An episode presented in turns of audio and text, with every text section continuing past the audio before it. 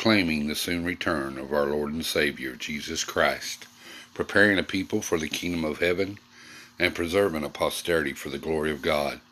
Hello, and welcome to another devotional brought to you by the Key of David and Watchman of the Wall Ministries. My name is Charles, and I hope that today finds you greatly blessed and highly favored in the Lord. Today's devotional is called The Hour Before the Hour, Part 1. The main scripture comes from John chapter 8, verse 20. These words spake Jesus in the treasury as he taught in the temple, and no man laid hands on him, for his hour was not yet come. The story above is a very compelling one. Jesus was rebuking the religious leaders of Israel for their evil plan to kill him. I love how Jesus comes straight to the heart of the matter and plainly, in front of many witnesses, rebukes them so hard they wish to grab him then and to kill him. This is why our scripture comes from in and our point of the lesson today.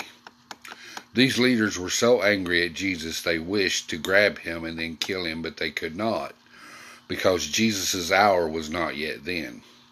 God's protective hand was on Jesus, and no power of man or demon could touch him until the appointed hour for Jesus to be taken and crucified. When the Bible speaks here of an hour, it is not meaning a literal 60 minute time period.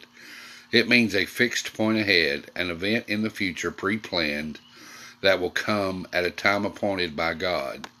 Even though Jesus can pass through the crowds, raise the dead, and deliver many people, in the back of his mind, forever looming closer, was an event he knew he could not allow himself to escape, and that would be the suffering of the cross. All the lives of every human ever born would depend on that hour. I praise God that He endured that hour, a time of tribulation and suffering so harsh you and I could never have endured it. But, beloved, though it looked like Jesus was powerless in that hour, that was far from the case. He used two powerful weapons through all his eternal life. He left them for us to use. Let me explain. First, I must warn you your hour has not yet come.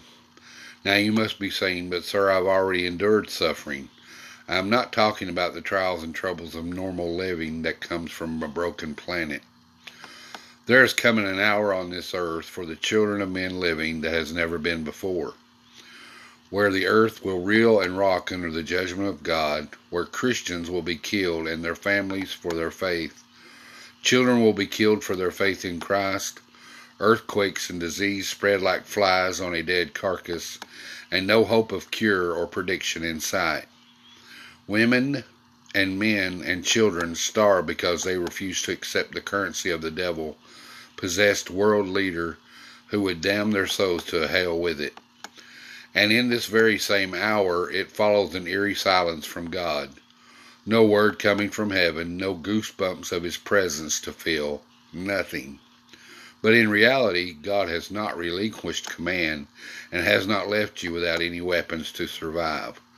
This hour is coming for every church, every pastor, teacher, and every person that warms a pew. There is no escape for us alive today, but there is good news. For you have two very powerful weapons that the Lord left us. These weapons carried him through the horror of the cross, and it will carry you through the coming hour. One last thing you must get and use these weapons, for without them you will not stand. Weapon one is praise and prayer. The second weapon is precept or the Word of God. Please understand this universal truth. You must have both. One will not work without having the other as well. You cannot have just one, both must be present. Think of a gun without any bullets, or having a box of shells without any weapon both would be useless. So is praise and prayer when no reading the Word of God. The same holds true for the lots of devotion to reading the Bible with very little to the of a non-existent prayer life. Without both, the imbalance of your walk with God would implode on you, causing you and your faith to fail, and that could cost you your life in the coming hour. We will break down these weapons in the coming lessons to show you what they will do exactly and how to use them. I pray that you read and follow this series the coming hour. I pray that you listen and do what is said. I pray that you begin to use these weapons now. Your life here and after depends on it. Hope you have enjoyed today's devotion. Remember, this is part one of the coming hour. Part two will follow closely after this devotional. I want to remind everyone that there is a weekly podcast that me and Scott do, which is a whole lot longer in length than the devotions.